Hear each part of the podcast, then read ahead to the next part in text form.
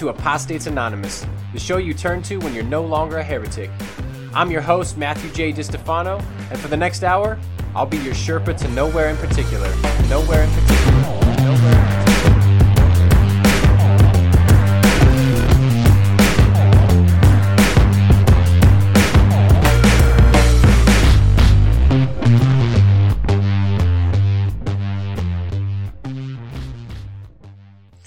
What's happening, everyone? Thank you for joining me on another episode of Apostates Anonymous. And how do you all like the new logo? I hope you like it. If you don't, go fuck yourself. Get fucked. Just kidding, just playing. Anyway, excited for another show today. We have uh, a good one, I think. I think we have a good one.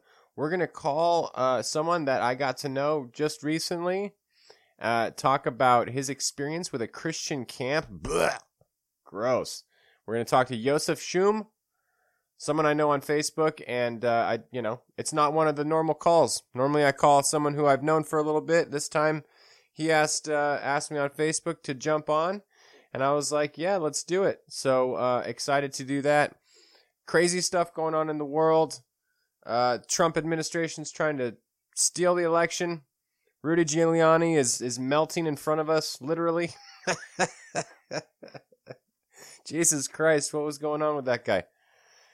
Oh my lord, I never seen someone sweat so much. Sweating out black shit off his head. Um, anyway, before we get into the the meat of the show, we got a little appetizer.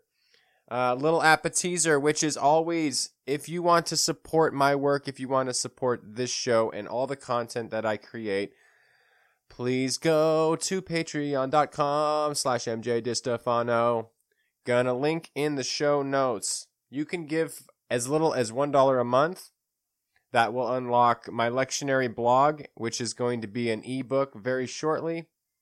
You're going to unlock videos and other cool shit. Plus, you're going to support my work, and I'm helping you beautiful people. I'm your Sherpa to nowhere. to, to, nowhere. I'm going to get your ass lost. So help me do that. Patreon.com slash MJ DiStefano. Also, I don't know if I told you all, but I've announced it on social media and all that stuff. I am back.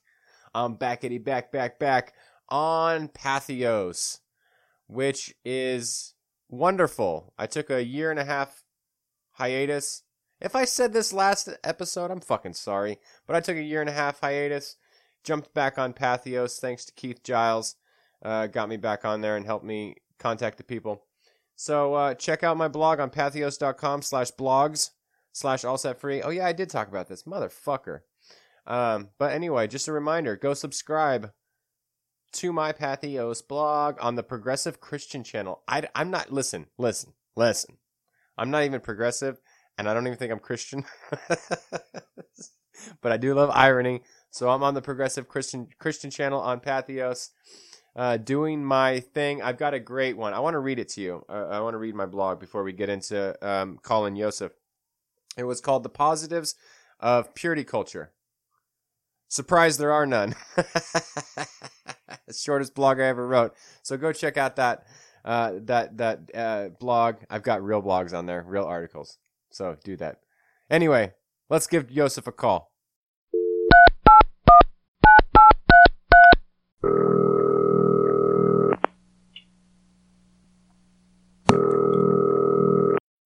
Hello.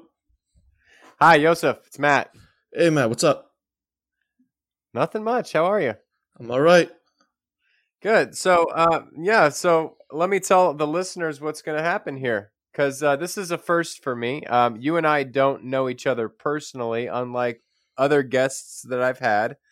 But you reached out on Facebook. We are Facebook friends. You reached out on Facebook, and you're like, "Hey, man, uh, pretty much like I've got a crazy story. You want to talk about it?" And I was like, "Hell yeah, let's let's do this." Yep. Yep. I definitely got a crazy story, man. Yeah, and so one that I, I think I think my listeners will appreciate. So you were at one point in your life, I don't know where you want to start, but you were in some sort of Christian camp, and uh, you, you kind of want to take it from there. Yeah, I was in a program called the Teen Challenge Program, and it's a worldwide program. and uh, originally was for like troubled teens back in the 50s and then it just grew up to uh, you know it's a little confusing for people when i say i was in teen challenge because i was an adult but um, it's it's a drug and alcohol rehabilitation center for christians basically Okay, so it's just it's it's it's a faith based um, sort of deal. yeah faith-based rehab basically Yeah, it sounds it sounds miserable. Just just you talk, just you mentioning it. Is it, it is it as bad as my uh, my inclinations think? uh, they've made a little bit of reforms here and there but when i was there it was it was absolutely ludicrous Yeah, and I mean, in, what way? Well, it's it's very very author- authoritarian. It's it's just so crazy uh, the way that they use the Bible to to justify certain abuses that that I've gone through. Um, so everything's about authority. They do call it leadership, but it's it's all about authority there, and the authority is used basically to uh, to fundraise and to make money. So they basically workhorse you and then if they happen to get to helping you with your problem that you came in for, eh, we'll get to it. But for the most part, you're out there in the middle of the road, spanging on the side of the road or in front of stores, no matter what, rain or shine. You could be in a hurricane, they'll just say, go get that money. Well, uh, so so back up. What what are they what are they having you do? Fundraising, they'll have you go out Oh. in front of stores and fundraise, like with a box, and then you'll stand there for about eight to 10 hours and come back, and everybody claps if you get a 20. So they're not so so drug and alcohol counseling is secondary. Yeah, basically, that's how it's turned out to be. Like in the beginning, when the program first started back in the 50s, I don't doubt the founder, David Wilkerson, was a good man who, who wanted to help people. But that's not the way the program has turned out in recent years. Yeah. Do you do you find that Christian camps of any kind actually are able to accomplish what they claim to set out to to accomplish?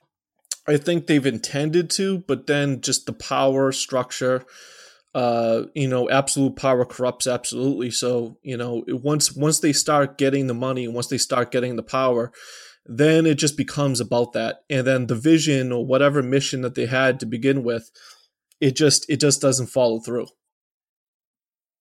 And and in your view, is it like because I know I, I I've studied this and, and thought about this for a long time about um you know kind of any sort of authoritarianism kind of backfires. Uh, it- it's it's why like the the thou shalt nots uh th- they're fine, but they don't really accomplish what you want them to do because that's just kind of our human nature Yeah. to kind of rebel against any sort of authority. Rules are made for, for breaking, and and actually in Judaism, they that's what they call the uh, the negative commandments, and then there's positive commandments of thou shalls, and I would prefer to focus on the thou shalls. Here's what we do. Yeah, I I've heard Richard Rohr talk about it. It's almost like um an an analogy for a human life, right? So when you're young, when you're a toddler, when you're pre-elementary school, you kind of need the thou shalt nots. Like you need to be told don't run out in the street. Right. Um, you need to be told don't mess with that rattlesnake over there. um, but when you start to grow up and become an adult, and this was a teen teen camp, right? Mostly? Primarily, primarily for that, but I was about I was probably about twenty. And when you get to that age, thou shalt nots don't really work. I mean, especially as a teenager or early adult. Like, go fuck yourself. You're not going to tell me what to do. Oh, that's exactly what happened. I was on I was on discipline every single day of that three years. I beat Yeah. the, I beat the record consistently. oh, so uh, did you did you get a plaque on the wall? Uh, no, but everybody knew me as the uh, as the guy who just wouldn't submit. Yeah. Was there anything that helped you in this Christian camp? Uh, I mean, I'm assuming you had a, a, a you know a substance abuse issue. Yeah, I mean, it did help. Uh, you know, at that time, I was just like more of a binger, so I wasn't a daily drunk, and I was there to kind of. I had been through AA and stuff, and I knew the routine, did the steps, all that, and so I was like primed for it. But at the same time, when I went in there, I was looking for like a place to live among people. I was basically homeless at that point, so I needed a place to go. And so it helped me get through a few years while my family was going through some shit. And uh, so it did help as far as camaraderie. I have you know good friends that have been in the program with me. A few of them unfortunately died of their addiction so i know the structure of the program didn't work but the friendship did. So i separate those two. I the, the structure of the program and the friendship. Those are two different things for me. Yeah, I mean that's kind of how I feel about. I don't know. I don't know your personal story with church outside of just our short little five minute conversation here so far, but that's like the one thing my relationship with church or Christianity. It's like the one thing I miss is the friendship. Yeah. and and you know some friends come and go, and and it's kind of contingent on you being a Christian, but so, some it's not that way, and it's it's this it's like when I critique evangelicalism or anything like that it's not the people it's the system it's Yeah. the hierarchy it's the power over that doesn't seem to work and i feel like anytime you have any sort of counseling whether it's drug and alcohol whether it's marital counseling whatever the minute you attach christian to it god i just cringe it just doesn't seem to work it doesn't seem to mix. It's like oil and water because I mean, first of all, I don't even think that's what Jesus was talking about. He he was basically inverting the, the whole structure. And uh, so, if people try to use all this stuff, it's it's it's even laughable when people say that all the Old Testament is done away with, but then they act like it's not. They, you know, they'll Yeah. tell you that, but then in reality, like they'll they'll go into the Old Testament to tell you, here's what we got to do. Yeah, I I I kind of bristle a little bit at that. Like I don't I mean, I I don't know if that that seems too like reductionistic for me. Like I don't think we can just separate Old and New Testament, but that's maybe a, a side conversation. Were there any um actual licensed drug and alcohol counselors at this program? They, um, it, in the process of it, you kind of get like um, from from Christian organizations. You will after like a year, you'll get like a certificate that'll say, "Hey, I've gone through the program." Once you've gone through the program, they'll put you through another program that says, "Hey, you can you can uh, minister to the next person coming through." And it's and it's not necessarily internal, but it's mostly internal. But they do have people outside the program that are Christian organizations that are uh, Christian esque uh, therapists that kind of sanction that. So, but I, it's nothing like actual professional therapists. It's nothing like real psychology or anything like that. Wow. So there's there's there's no LCSWs or MFTs or drug and alcohol counselors that are licensed and bonded and insured. No, we might get every now and then someone that does have that background, but not really. Wow. And wh- where is uh where is this camp? Uh, this, if you're familiar with Boston, it's in Dorchester, um, in in Brockton, but uh, they're in every state and in every country almost. Oh wow. Yeah. Yeah, I mean I'm I'm I'm a little familiar. I used to live in East Providence for about a year, a year and a half. Yep, you were telling me. Um yeah, big Red Sox fan, been up to Fenway a bunch of times. Um I love Boston. I'm not too familiar with the city just cuz I've only been there like 10 times, Yeah. but So they're all over the country doing the Lord's work, huh? Yeah, and you can see them in front of stores. So if you see someone with a blue shirt and a star, and you know they're they're asking for donations, you know that's that's our TC guys, and um, it's it's it can be brutal like in winters over here in New England, you know, or summers which which get pretty hot too. Not probably as much as California, but but the guys in Cali, I'm sure, suffer through that through the through the 90 degrees, 100 degree weather, what, however you get it over there.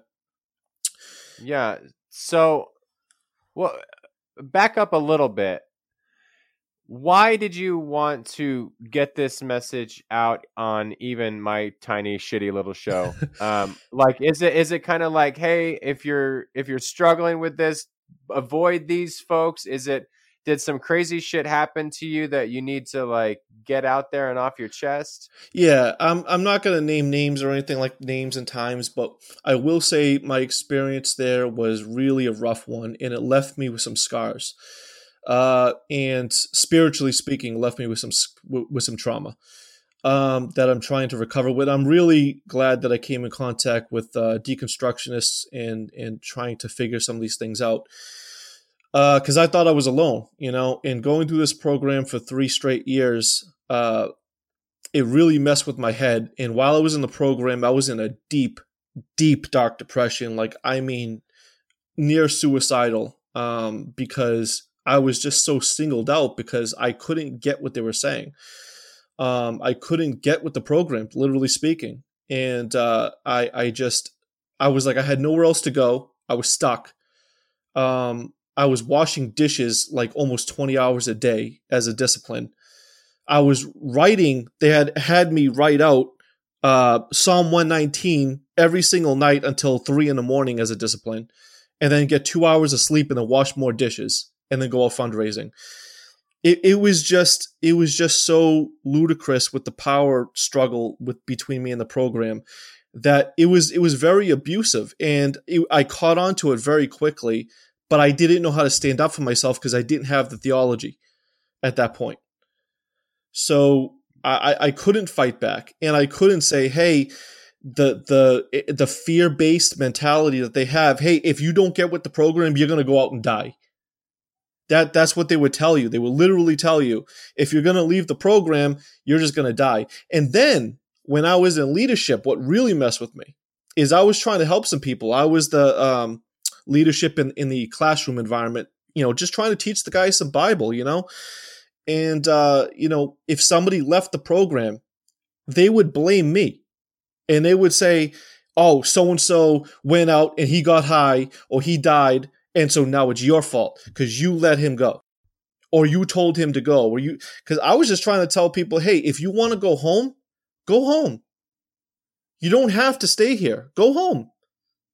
And then if they did go home and they got high and they died, I would feel the guilt and that yeah. guilt was placed on me and spiritually i thought i was going to hell at that point so it sounds to me like um like the old adage uh the road to hell is paved with good intentions so let's give them the benefit of the doubt and say that initially intentions may have been good yep. but the way in the way in which they did things the way in which they ran their facility because it was so fear based that it it actually had the opposite effect on what they were trying to accomplish which is actual restoration actual healing actual you know actual like clinical uh, help that a, a licensed place may do. Yeah focused on the uh, focused on the addiction and recovery and the therapy and whatever it is you know what they do is like they'll just they'll cover it up with spirituality. They'll say you know do do this and you'll be fine. You know go to the next church like what they do is every weekend we'll go to a church and we'll tell our testimonies. Teen challenge helped me so much. I got over. I'm so victorious. There's no room for hey i'm struggling you know and they will mm. pray for you. I mean we got we got up in the morning every every morning at five we prayed for each other. We did that. But the kind of prayers it was like yeah i just need the victory. You know i i, I don't i can't i don't have any room for to tell you hey i'm struggling here. I'm going through something here. It's you gotta you gotta keep moving. You gotta keep pressing on. You gotta submit to the authorities and all of that type of stuff. Isn't that that that's just a problem throughout the church in general yeah. too is that it's all about you there's no room for vulnerability and being like yo i am skeptical right now i'm struggling i'm seriously depressed um it just seems like everything's got to kind of be a little bit of bit a little bit whitewashed. Yeah definitely and, and it ends up coming out though because you know the it, it, always does. yeah eh, i see i saw the leaders all the time. And what happened was when i was put into leadership i saw on the other end how much pressure that they had to perform. They had to just you know because i was so critical coming in. And and then you know i had guys under me when by the time i was done with it. And then i realized just how much pressure from the leadership on top of them. It's just leadership on top of leadership. And then it's coming the shit's coming from from top down and then the, the, the top leadership is probably hiding some major secret and then it comes out. You know someone's having an affair or somebody's watching porn or something you know whatever it is it comes ends up com- coming out. Yeah. Yeah we've seen that a thousand times haven't we? Oh yeah. Oh yeah all in the news. Yeah. Yeah going going back to as far as you can remember.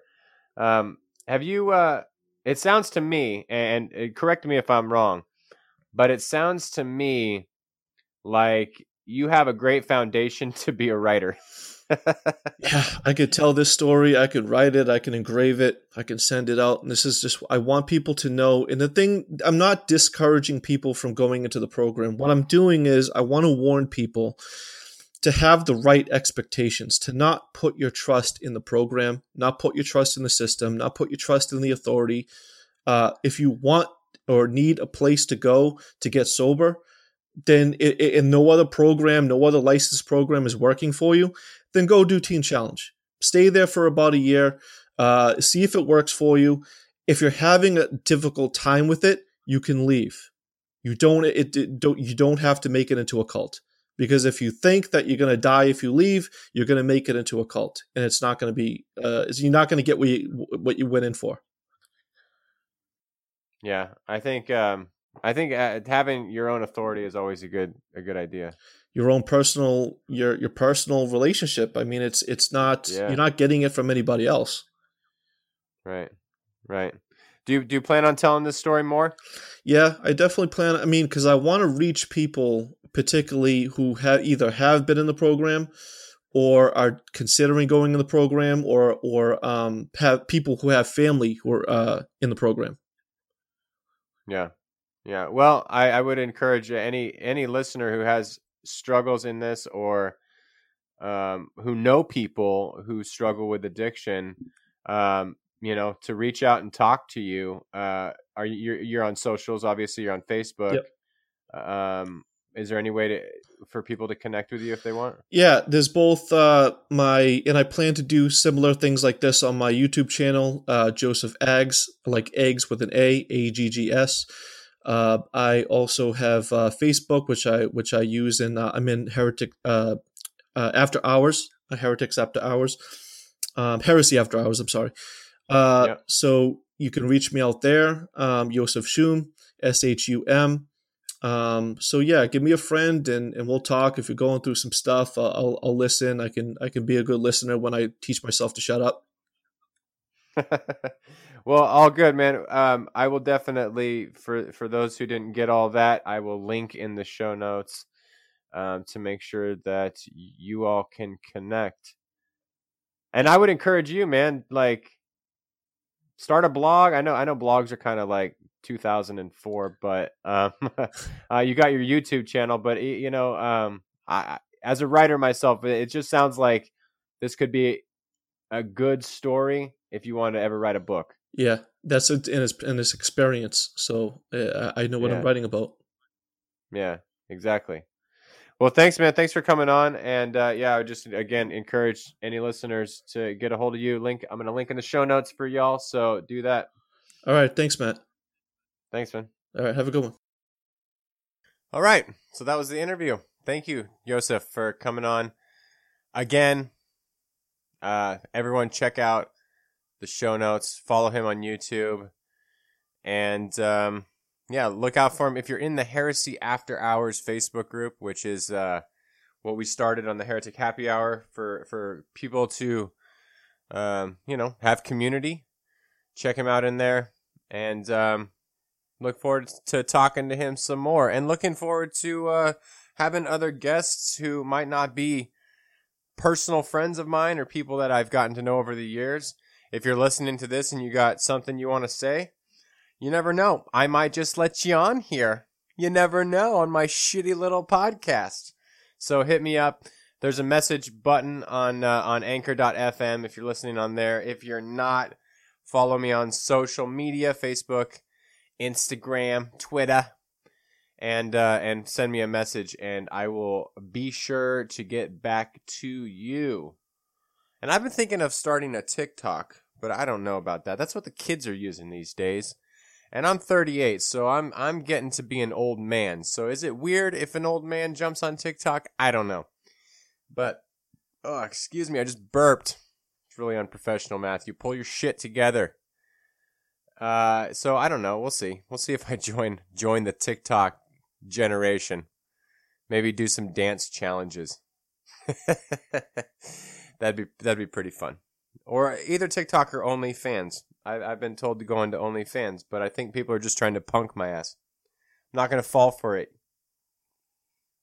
Anyway, you know what, uh, Yosef's um, uh, interview reminded me of is uh, just Christian anything in general is is repulsive to me. And what I mean is that like when you attach the label Christian to something, so you're a Christian artist, you're a Christian musician, you're a Christian band, you do Christian counseling, you do Christian premarital counseling. Save it. Fuck off. I don't care if you're a Christian. I some days I'm still a Christian boy. Some days I might not be. I don't know. And it doesn't matter if you're a Christian, but just leave the Christian label out of it. It seems to taint the whole thing. Like it just it pigeonholes you. It turns art into kitsch. I saw it so much as a worship um, member, leader on multiple teams over multiple years towards a decade of my life was spent in that world and we all were pretty good players most of us sometimes you get people on worship teams that are just not good players not good singers they don't understand music that well they just want to volunteer they feel obligated to volunteer for their church so why not shake a tambourine or some shit or stick you up there and, and shake a shaker and teach you one harmony but you could volunteer your time. Fine, that's all. That's all fine. But it's just um, we had some good players, but we and we tried to make the music cool, but it just it's it wasn't. It was so contrived. It was so uh, cliche, and I, I I don't know. And it it gets worse when you when you talk about Christian counseling that to me is one of my biggest pet peeves. I talked about it recently with Brenda Marie Davies on the on the God is Grey YouTube channel, which I, I, think my interview with her will be out in the next couple months. She's booked up and, and backlogged like we are on the Heretic Happy Hour, but I understand. But something we got into, which is a big pet peeve of mine, is um, premarital counseling. And uh, my wife and I had premarital counseling because when we got married, we were in the evangelical world. It was our duty and and and our um, you know responsibility to meet with a pastor six or so months maybe before the wedding and go through a booklet, answer some questions, talk to him, get his sage advice. what a fucking joke that was. I don't remember the ins and outs, but I just remember even then thinking like this is not helpful. And now I, have done social work for a long time, so it's it's kind of I'm kind of sensitive to this whole thing. Like you're not a fucking counselor. You don't have an LCSW. You don't have an uh, MFT. You're not a, a, a sex therapist, a marriage therapist. You're a fucking pastor who may have went to Bible college I don't even think this guy did, but possibly. He didn't even go to seminary.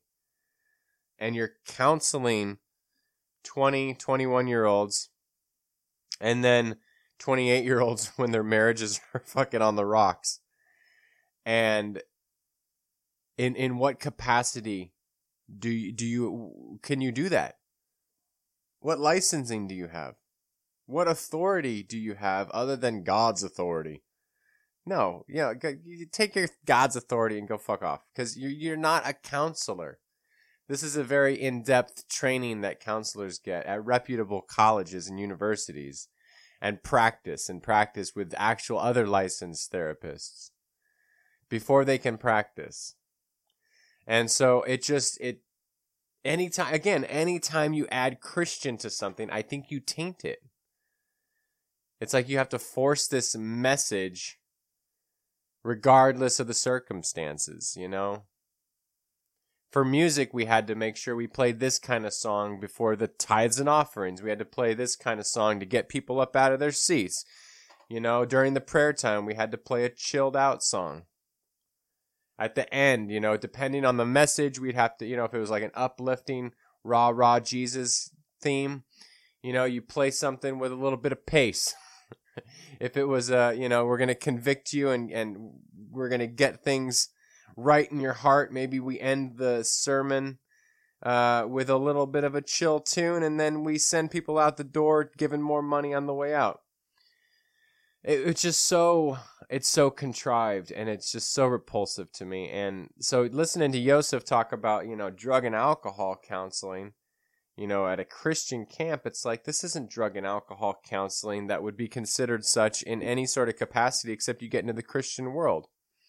And then they want to say, "Oh, it's our right, or it's you know, it's our freedom to do so," and you don't, you can't religious dis- religious discrimination. We can't. It's like, Jesus, it's like it's like we're hiding our ignorance behind our faith, and then giving out bad advice all in the name of religious freedom. It's it's it's appalling. It's appalling, y'all. That just it just reminded me when we were having that conversation of of why I hate all things Christian attached to something. Just be an artist. I was listening to um Rob Bell and Pete Holmes on You Made It Weird with Pete Holmes, his podcast, and he and Pete was talking to Rob, and Rob's advice to a um you know an aspiring stand up comedi- uh, com- comedian. Sorry, I, I got the mush mouth this morning. Uh, his advice was don't be a Christian comedian, just be a comedian. Just you can be a Christian and you can be a comedian, but don't be a Christian comedian.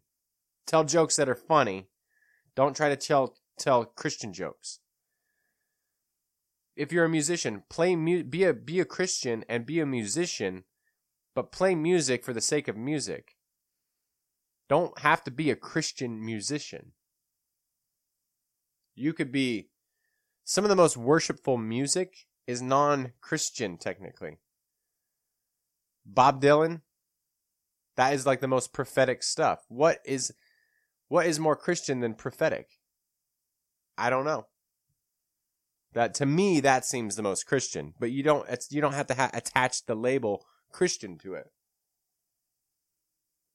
And that's why we, again when people ask me, "Matt, what are you? Are you even a Christian these days?" I don't even think about it. It's secondary, tertiary, four-eary. it's it's down the line a bit. I'm just trying to be a human, a decent human being. And just like put aside the labels for a second. It's not that important to me. I'll talk Christian theology all day. I'll talk philosophy, I'll talk history of Christian thought all day. I'll still write books that are infused with that type of thinking all day long. However, I just don't sit around thinking that oh I need this label, I need this label today. it's helping me in my practical day to day in my walk of life. Do these labels help us in our in our practicality? No. I'm to the place now where if it's not helpful in the here and now, it's not something I really need to be worried about. All we have is right now. Think about it. When has it ever not been now? So even if you're thinking about the future, even if you're reminiscing on the past, you're still you could still be present with it. It's still now. So Christian is not important to me because it's simply just it's a it's an other. It's it's it's um it's derivative. It's it's not it's not like real concrete reality. Does that make sense? I hope it makes sense. If you've read Alan Watts or Richard Rohr, it probably makes sense. So if you haven't, go read that. go read those authors. They talk about this kind of stuff a lot. To have to attach Christian to it, I think, is being way dualistic. And to be unified and non dualistic, I would say it's okay to be Christian. It's okay to use our labels. We need our labels and our markers and our pointers. But you're not you're not those things. And so again, it's derivative. It's it's secondary, it's tertiary. But when it comes to art, when it comes to anything like that, when it comes to actual counseling, like drop the label Christian. Drop it. Drop it like it's hot. Drop it like it's hot. To quote the um, the theologian Snoop Dogg, Snoop Dio Dizzle. So again, thank you, Yosef, for um, inspiring me ranting about about all things Christian. all things Christian. I, I, I had nothing else to talk about today, and I was just wondering what I would. And then I was listening back and doing some editing on the interview, and I was like, oh shit, I definitely want to talk about that. I also, to shift gears a little bit, and I mentioned it in the opening. What is happening with with our man Rudy? this has been the most bizarre how, how how many months are we into this thing? Eleven months, ten months. It's been the most bizarre year, and I know that's cliche saying it at this point, but it's just getting weirder and weirder. But before we get into that, at least we got some good news on the vaccine front. Moderna and Pfizer both have vaccines that they are uh, seeing really positive results from 94.5% efficacy, 90% efficacy, which means get the fucking vaccine, people. Let's be done with COVID. It looks like we can be pretty much wrapping COVID up uh, fairly soon. At least, at least making a turn for the better, right? If we all get the fucking vaccine. So that's some good news on on on that front. The weird news is that it seems like Trump is hell bent on subverting the democratic process he just can't accept an L. And he can play the I was robbed game till he's blue in the face, but that's like that's like bitch moaning and complaining about the refs every time you lose. And sure, some refs get it wrong sometimes. But this man just has to have a fucking excuse for any time you take an L. And he won't take an L. It's the ref, it's the electorate, it's the Democrats. It's the rigged election. And I, it always comes back to this for me for conspiracies. How many motherfuckers are in on it? And if you have states, state legislatures, Rudy was going on about fucking Venezuela, uh, Maduro. Um, he is in China. Companies making machines. I mean, how many thousands of motherfuckers are in on this rigged election. Everyone's in on it, right? And that's where I have to. It's like Occam's razor, you know. The the most simplest explanation is probably right. And here it is. You fucking lost, bro. That's it. You lost. You won last time. It got flipped on you this time because you're a fucking asshole. That's it. You're you're an asshole. And and, and enough people decided that they don't want an asshole in charge any longer. I I mean I I don't know. There's a lot of people who do want him in charge. Seventy some odd million, right? Is that what the I haven't checked the numbers recently. He was bragging about he got the most votes by an uh, an incumbent president ever, and I'm like, yeah, but that's like bragging about having the highest score ever, but you lost fifty to forty five in an NFL game. Okay, you scored 45 points, great, but you fucking gave up 50. you fucking still lost.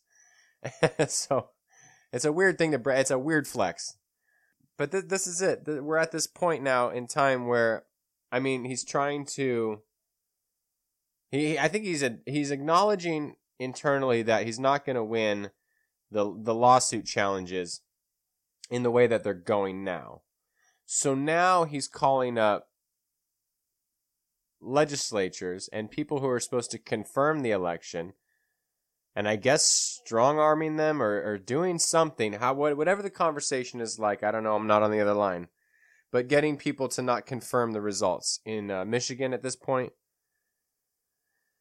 So he's, you know, he's taking the fascist dictator route, and people are apparently okay with it. Some people are still okay with it. A lot of Republicans aren't. I saw a tweet by Mitt Romney. It said it was like the most, the, um, the worst thing you could do as a sitting president. I'm no fan of Romney and his policies, but spot on, mate. But you've got people like Rudy who, you know, would rather get up in front of everyone, sweat black shit out of his head in the name of defending Trump than just accept the facts that you, you fucking lost. You're not as great and tremendous as you think you are. You're not invincible. You're not the best at everything. You think you are. So bravo for your um your confidence. I wish I had that confidence, but I'm guessing it's making up for something. But that's a different conversation. But you you just fucking lost. You got to take the L. You got to take the L and move on. Because you're at this point. I mean, I'm still a little worried that he might pull it off, just because I'm a pessimist. But at this point, you're just embarrassing yourselves. Like I can only imagine. Right now, I'm recording on Friday. Saturday Night Live will come out in between recording this and releasing this. I'm guessing, and we'll see if I'm right, that there will be uh, uh, obviously a mockery of Rudy Giuliani, and it's gonna look like that airplane scene where the dude's like just sweating profusely, and it's like buckets down his face, and he's trying to wipe it off while he lands the plane, and there's just gonna be black like fucking tar just sweating from Rudy Giuliani on the SNL interpretation of it. I mean, the writers are brilliant on Saturday Night Saturday Night Live, and maybe it even makes it harder for them. But it's like this sketch was was written for him by Giuliani. I mean, if you if you didn't see that press conference, you need to go see it. I mean, the man is like, how hot? Do they not have an air conditioning unit in the basement where he was at? What was the thermostat set, set to like 94? Does it even go that high? Why was this man sweating so much? Jesus Christ! And he got the he, he his hair. He's got he's got the George Costanza plan. like what is happening? Spray shit on and have it like he, he sprayed it on two minutes before the interview or the press conference. Like what is going on? This is a, this is a satire. This is better than satire. Real life is ending up stranger than fiction. Like if you wrote this script, people would be like, if if I was a publisher, and you're like, hey, I got I got this um this political book that I'm writing, and it's a comedy. I would, if I got the manuscript, I would be like, okay, it's this isn't be- like believable enough, right? It's not. it's it's like too over the top. It, are are people gonna resonate? Are people gonna be able to relate to it at all? but it's fucking real life now. it's like so over the top that it's a B script. It's a B script movie. You're just like, no, Sharknado. I mean, it's funny for a second, but it's not. Snakes on a plane, like it's okay. There's some funny one-liners, but it's not. It's not like a. a it's not gonna have a lot of longevity. Is what I'm saying. but, but here we are. It's fucking real and it's stranger than fiction and it is if it wasn't real life i guess it'd be hilarious maybe but i don't know. Like some shit is funny. This rudy uh, this rudy thing was funny. I kind of felt bad for him just to watch like someone unravel so much and literally melt in front of us. I mean it's kind of it's kind of hard to watch a little bit but it's still also kind of funny. You can't help but laugh. It's like all of 2020 like it's a mix. You have mixed feelings. Like you laugh at the absurdity of it sometimes, but I think only so that you don't have a constant panic attack and constant neurotic anxiety.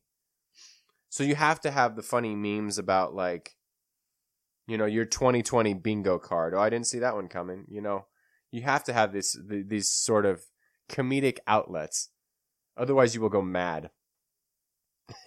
so I this is one of them in the midst of what is it, 2,000 people dying of COVID a day, the fact that a fascist dictator is trying to undermine democracy, you know, uh, the fact that we're currently, at, at least the, at this point, not in the, the Paris Climate uh, Accord, and and you know, half of half of the world doesn't seem to give a shit about climate change. In the midst of all this, you gotta find you gotta find some humor. You gotta find some comedy. That's why I, I always say like we we need to understand, and maybe this is what I'll talk about next time. I'll preview next week's episode. No, actually, I oh two weeks from now. Next week, I promise to talk to Brandon Dragon, my friend who wrote a book out on Quoir Now. Uh, we're going to talk about that. It's called The Wages of Grace. But the week after, I think what I want to talk about is how comedy can be used for healing So I came across this um, Facebook post in a group. Someone was joking around about um, some sort of toxicity and and things that could trigger people, and they're like, "This is not funny." And joking about trauma is never funny. And I, I thought, well, actually, those who have faced trauma, a part of how they get through it is through comedy. If you listen to the stories of so many comedians, many of them have faced trauma and abuse, and they used comedy as an outlet to heal from that. And then it helps others do the same. So I think that's what I want to talk about because that's a big one. I, I think we're we're too you don't want to be too insensitive, but in the right place and time, comedy can be a balm, right? So that's what I want to talk about in two weeks. But again, can't wait to talk to Brandon Dragon, author of The Wages of Grace. We featured him on Football Fridays. He is an Arsenal fan. I'll try not to talk football with him. With the way Arsenal's going, he may not want to talk football. So that's the good thing. We don't have to hear him blab on about how great his team is because they're not. They're shit. but we'll talk about how great his book is. And your boy Matt was featured for the first time on the back cover, endorsing the book. It's fantastic. It's long, but well worth it, and it'll keep you engaged. So it's his debut novel. He's had some short stories. I've read one of them. It was heartbreaking and heart wrenching, and I hate him for writing it, but I loved the book. you would just have to read it. Um, so yeah, we're gonna have him on. We're gonna. I'm gonna let him talk about all his his uh, his work from the horse's mouth. You know. So can't wait to do that. I hope you all have a great week. As always, do one kind thing for someone that you don't know. Social distance with mask on, of course. But go do something kind for someone this week, and we will incrementally change the world, right? Um, if that one thing, if you want to do one thing nice for me, uh, sign up on Patreon, bitches. Patreon.com slash MJ. If you don't want to give, just at least go to Apple Podcasts and rate and review this show. If you don't want to do that, rate and review the Heretic Happy Hour. If you don't want to do that, pick up one of my many books, subscribe to my blog on Patheos. I've got so many different things going. I would love if every single one of you at least did one thing for me. That would be great. Because I'm trying to do things for you, like sit in front of this mic and bullshit, and hopefully you like it. and if not, you can fuck off and tell me to fuck off. And then go about our days, right? Anyway, peace and love. Thank you for listening. Have a great week and um, let's start a campaign for Rudy Giuliani. You know, like maybe uh, invest in some, some some towels to wipe him down. All right, talk to you later.